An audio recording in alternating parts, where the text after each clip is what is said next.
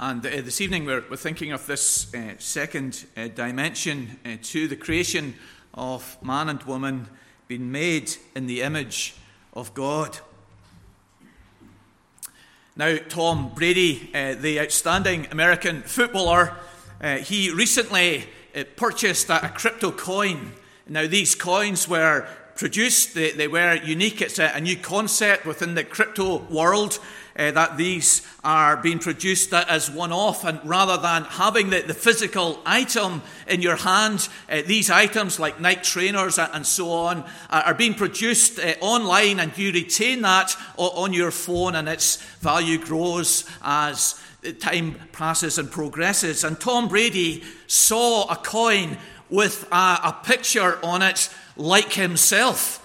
It was not designed uh, to be his exact replica, but, but rather a kind of random conglomeration of facets of facial features. But he could see his likeness in it.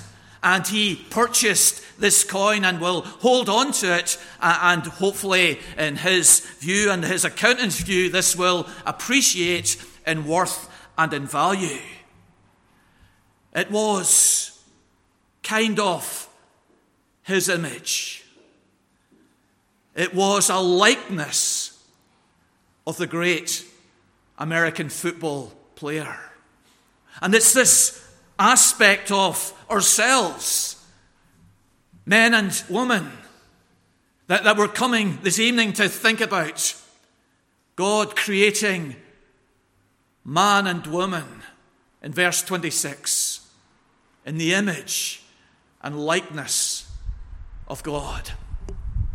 It's just an incredible part of the Bible, isn't it? This first chapter in Genesis, coming on the sixth day, so rich, so dense, so relevant to our life and to our times and all the debates which are happening in the moral world of our society. Reminding us as this morning we were created by God, and yet this evening elevated by God. Reminding us that we have dominion over the earth, and yet we're dependent on the earth, as the text emphasizes. God gives us the plants and the, the trees for food. Reminding us that there is a, a unity within humanity, and yet we're male and female. There is a diversity within human beings which God has implanted. And this evening we're, we're coming to, to think of one dimension of humankind which God in His wisdom and power and goodness has made. And it's this, this incredible aspect of us being made in the image and likeness of God. Now, none of us are, are, likely to be asked to go on the Jeremy Vine show to fill that slot uh, which he has from time to time, answering the question, What makes us human? Perhaps once a month that, that slot appears on his show and he has in some politician or some philosopher or some ethicist and they answer this question What makes us human? But if we were asked, this would be the answer to give. We are made in the image and likeness of God. It's this that gives us worth and value and sets us apart from the rest of creation. We're in the image of God. We want to think of the meaning of this image. We want to think of the marks of this image. And we want to think of the modes of this image. Let's think, first of all, of the meaning of the image and likeness of God. Now, because this is a, massive subject, as I'm sure uh, you probably appreciate and understand, it has been greatly debated throughout the Christian church right from the very beginning. So, in the church fathers, we have someone like Tertullian, the great theologian on the, on the Trinity, uh, but not so good on anthropology. So he interprets image as referring to our body and likeness as referring to our soul. And we would steer away from that kind of idea. Origen, who, who heard his views, disagreed with them, and, and moved away from any physical connection in image and in likeness. Uh, and Origen interpreted image as the essential traits of a human being, and likeness then were the acquired traits uh, which we can secure as we develop. The scholastics disagreed with Origen and Tertullian in the Middle Ages scholastics, and they interpreted image as reason and freedom. That we reflect God as rational creatures, thinking men and women, and we freedom to choose, make decisions, and take action. And then likeness, they interpreted as original righteousness. The reformers disagreed with the, the previous theologians, and, and they argued that there was no difference between the phrases image and likeness. And both of these terms refer to our original righteousness, which we had in our first man, Adam and Eve, which was lost in the fall. And as we come to the, the biblical text uh, with those views in, in our minds, I think that we can defend the reformer's position that there is no substantial difference between image and likeness in Genesis 1 and verse 26. And we can argue that because both terms are used in verse 26, the image and likeness of God, but one term is used in verse 27, image. And it implies that image is a phrase which encapsulates the two phrases, image and likeness. The one can be put for the both. We find this in chapter 5 in verse 1 and in verse 3. The one word likeness is used in verse 1, but the two words image and likeness in verse 3. And so it seems that, that in both chapter 1 and chapter 5, we are to think of these words substantially as synonymous. That on occasions, one word can convey both concepts of image and likeness that are being referred to. When we come to the New Testament and the key passages in relation to this, in Colossians chapter 3, image is used. In James 3, which we read together, likeness is used. And so when we think of these terms, image and likeness, we're thinking primarily of terms which basically mean the same thing that we are made in the image and likeness of God. We are like Him, we reflect Him in substantial ways. But the one caveat that I, I would present to you is that when the, the two phrases are used together, as they are in verse 26, a nuance is intended.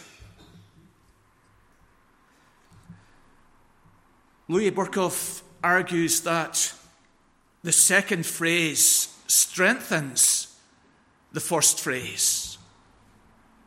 So we're in the image of God, the likeness of God. The second phrase is, is strengthening the first phrase. Perhaps after our outing to Delamont Country Park, uh, you will be asked for your appraisal and feedback, and you will say, It was wonderful. Absolutely brilliant. And the second phrase is strengthening the first phrase. But other theologians think the second phrase is weakening or modifying the first phrase. And, and I would favour that view. We're in the image of God, but we're not God. We're in the likeness of God. There's an infinite gulf between ourselves and God. We're like Him.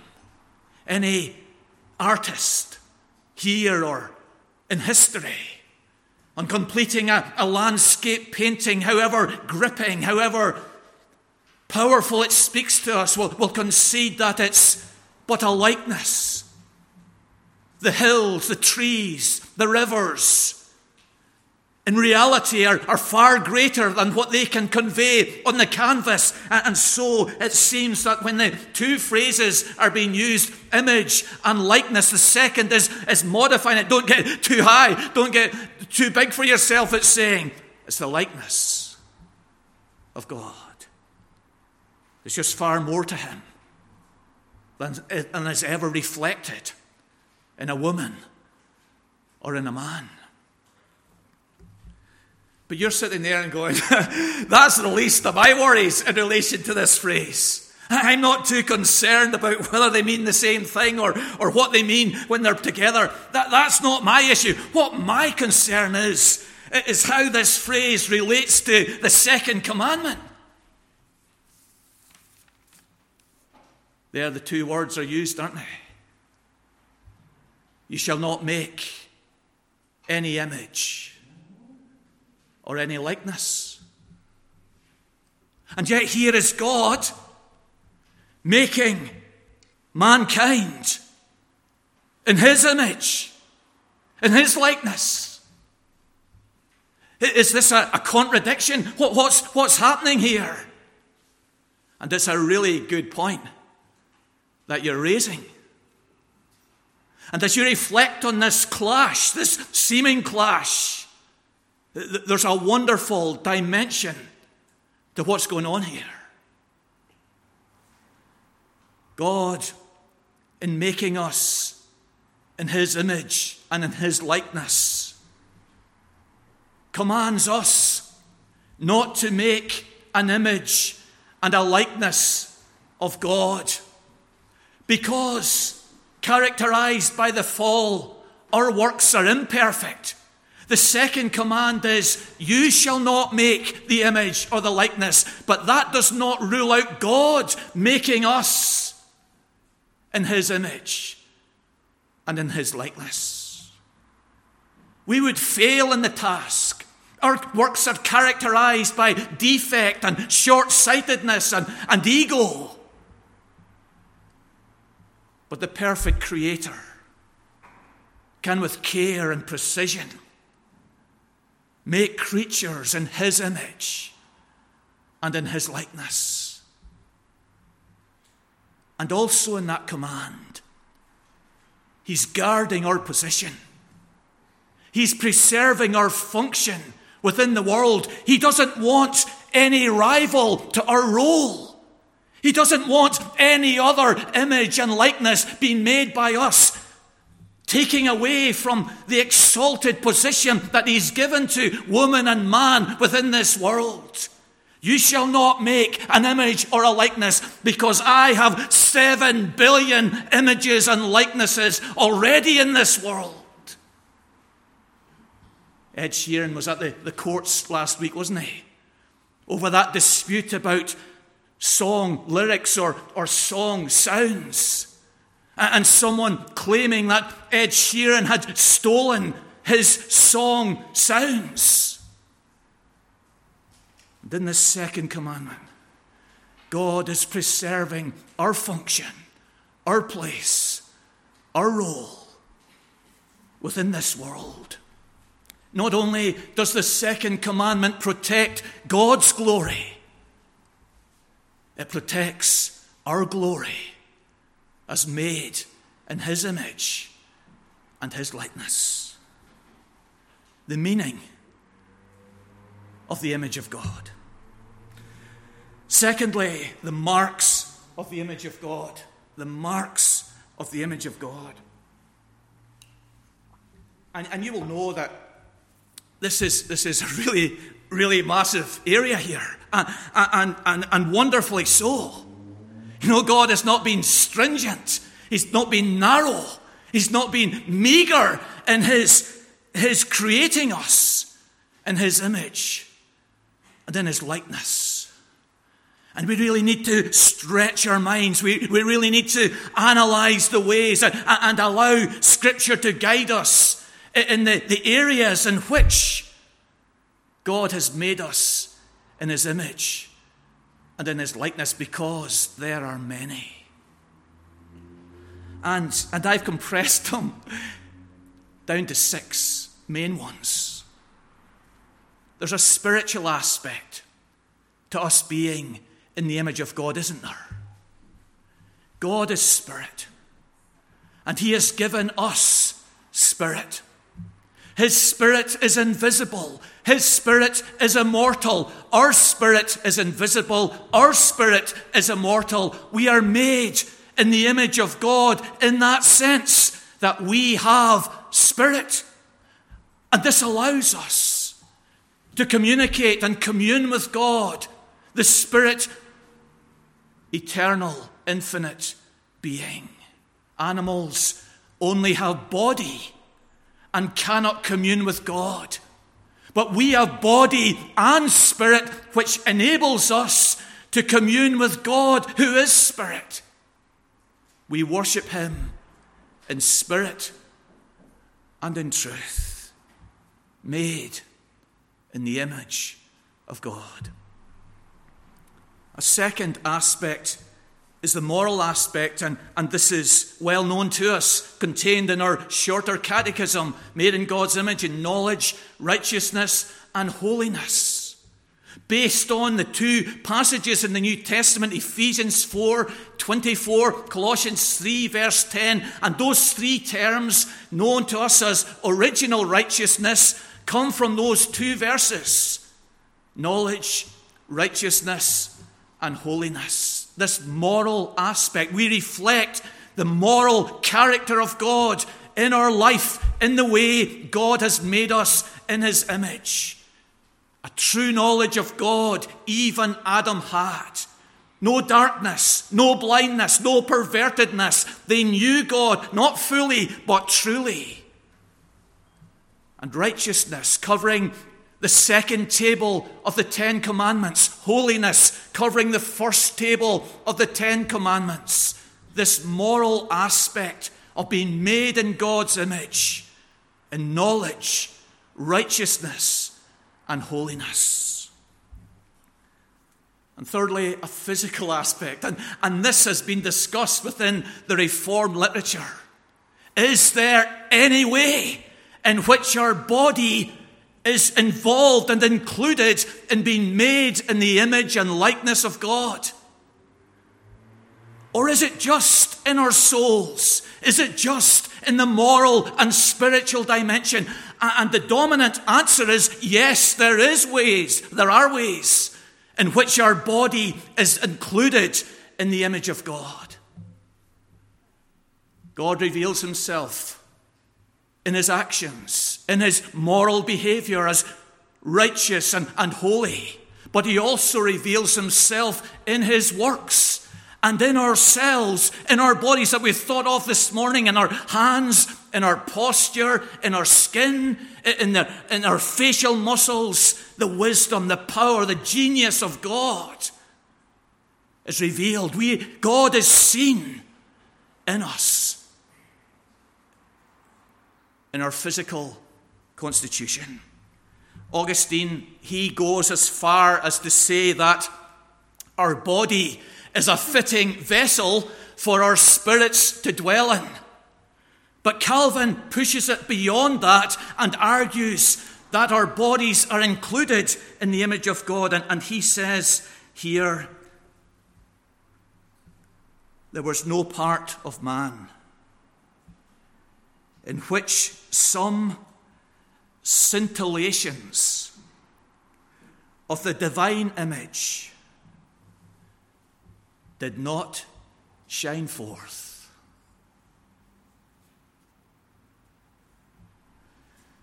Mental aspect or creativity. God is the great creator, and He has made us in His image to be people who create. Beavers, they make their dams, and what dams they are, but those dams are always the same. They, they don't advance them, they don't progress them. But mankind progresses in their creativity. Just look at your phone and look at your car. And in language, birds and fish and animals communicate in body language and in sounds, but not in language, not that nuance, not that small, not that particular way. In the beginning, God said, Let there be light. And He has created us in His image by giving us the capacity to also speak. Made in His likeness. Number five, a social aspect. Let us make man and woman. That triune council and discussion, that plurality within the Godhead is reflected in humanity that we are social beings. A solitary human is incomplete. I'm not speaking about people who are not married or people who are widowed, but about a human person. We need others. We cannot reach our potential without others, their encouragement, their example, their warnings, their inspiration. Anthony Hoekema writes Man and woman cannot attain to true humanity in isolation. They need the fellowship and the inspiration of others. We're social beings. And sixthly, an occupational aspect. Right on to this assertion in chapter 1, verse 26 is God giving man and woman the responsibility to rule over the earth. And there is the argument is that a consequence of us being made in the image of God, or is that part of us being made in the image of God? God is king, as we sung in our first psalm, and he has reflected that kingship in the domination which he has given unto us. The marks of the image of God broad, extensive wide. And thirdly, the modes of the image of God. You're sitting there saying, Yes, this spiritual aspect, this moral aspect, this physical aspect, this social aspect, this occupational aspect, it was true of Eve. It was true of Adam. I can see that. But what about us? What about us now? After the fall, after sin has entered. And so we're thinking of the modes of the image of God. In the west of Scotland, in the 18th century, a famous preacher, and well known, some of you probably have his works in your house, Thomas Boston. Eh, Outstanding preacher. A really interesting thing in his life was that the people didn't really listen to him in church. They would have slept, they would have been haphazard in their attendance. And then he got a call to Edinburgh, and everybody sat up and says, Is this really the type of preacher we have? It was the big place. Preachers wanted to go to heaven via Edinburgh. He got a call to Edinburgh. And he stayed in Ettrick in the west of Scotland and and, and the, the, the, reception of his messages was transformed. And part of his new messages was, was a series of sermons put into book form, which was found in every house in Scotland after its publication. Boston's fourfold state. And he looked at humanity and looked at that state of innocence in Eden, that state of sin that state of grace, that state of glory. The modes of the image of God. Before the fall, Adam and Eve made in the likeness an image of God. But think about it. That was just the start of their journey. Bavinck and, Berkhof beautifully make this point. They had progress to make. Bavinck speaks about them as being on the boundary of the image of God. And he makes this point because they were able to sin. They hadn't yet progressed into the, the fuller image of God where they were not able to sin. And so he argues they were on the boundary of the image of God. Berkhof describes them as being in a state of infancy. And there was room for them to grow and develop and advance, not only in their moral capabilities, but in their minds and in their bodies and in their occupational role and in their social interaction.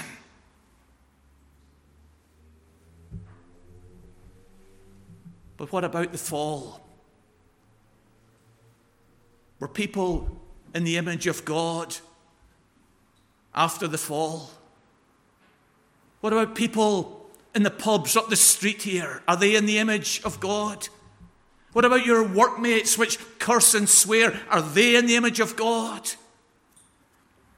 It's an important question, and, and, the Bible has an answer to that. In Genesis 9, verse 6, and the passage we read in James 3, verse 9, and both passages claim that after the fall, mankind remains in the image of God. There are remnants, there are shadows of that original state in which God created woman and man. In Genesis 9, the Bible argues for the death sentence because man and woman are made in God's image. There is value, there is worth in humanity. James argues that we should watch our tongues, pull in our slander, restrict our mocking, be truthful in our speech, and loving in our sentences because our brother and sister in the church is made in the likeness of God. Calvin uses the image of a ruined castle where we can go and we can imagine its former glory and construction. This is like man outside of Christ, ruined, a shadow of what he once was, but still of value and worth and the remnants of the image of God. Do you remember Tom Daley on his charity uh, ride, swim, cycle? He was, he was phoning into the, the BBC presenter with the backdrop of the, the war in Ukraine and, and all that was going on there. And he was saying that humanity, in 99% of the cases, is good and kind and helpful. People clapping him on at the top of a hill on his bike Cafe owners giving him hot chocolate in the freezing weather that he was running through. Remnants of God's image in humanity. And in conversion, the state of grace, Ephesians 4:24 asserts that we put on the new self, created after the likeness of God in true righteousness and holiness. As Christians, we're being renewed once more into that image and likeness which Eve and Adam were given. Colossians 3:10, the same thing we put on the new self which is being renewed in knowledge after the image of our creator. And the state of glory will be a state in which we will be conformed to the image of God's Son. Romans 8 and verse 29. 1 John 3, verse 2 says that when Jesus shall appear, we shall be like him, for we shall see him as he is. Our destiny is to be restored fully and, and think of the potential of this. Uh, one writer, Edwin Palmer, asks, uh, Will Beethoven be better in heaven? And his answer is, Yes, it will be. And all poetry and all prose and all painting and all scientific discoveries and all technological advances will be far greater. Man and woman restored to the image and likeness of God in the world to come.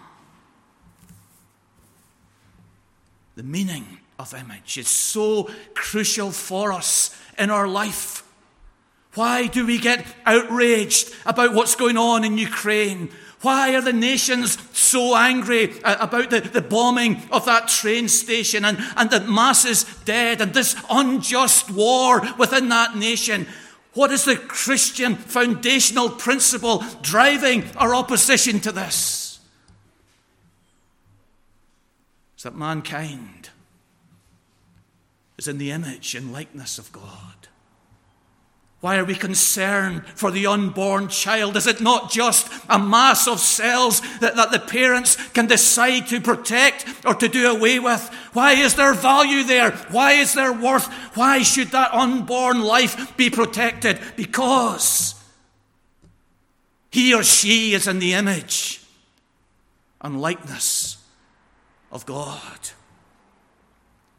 And why should Granda, who can't feed himself anymore and who's lost his marbles and who garbles and can't hold down a sensible conversation, not be given an injection that allows him to pass away peacefully because he is in the image and likeness of God? The marks underpinning Jesus' teaching on discipleship and the apostles' advocation of sanctification is this principle that we have been made to be like God, to reflect God, to mirror God. In Jesus' Sermon on the Mount, he calls on us to be perfect as our Father in heaven is perfect. He calls on us in John 13 to love one another as I have loved you. John exhorts us to be holy as God is holy in all areas of our life. Philippians reasons that our minds should be like the mind of Jesus Christ, who humbled himself and became the servant. Underpinning teaching on discipleship and sanctification is this concept that we are to reflect God in our life in our service, in our ways. This is our calling. This is our role within this world. Our standard is not what's popular in society. Our standard is not what the celebrities are doing. Our standard is the moral nature of God and that dignity and value and role that He has given to woman and to man, made in the likeness and image of God. And the modes of God's image.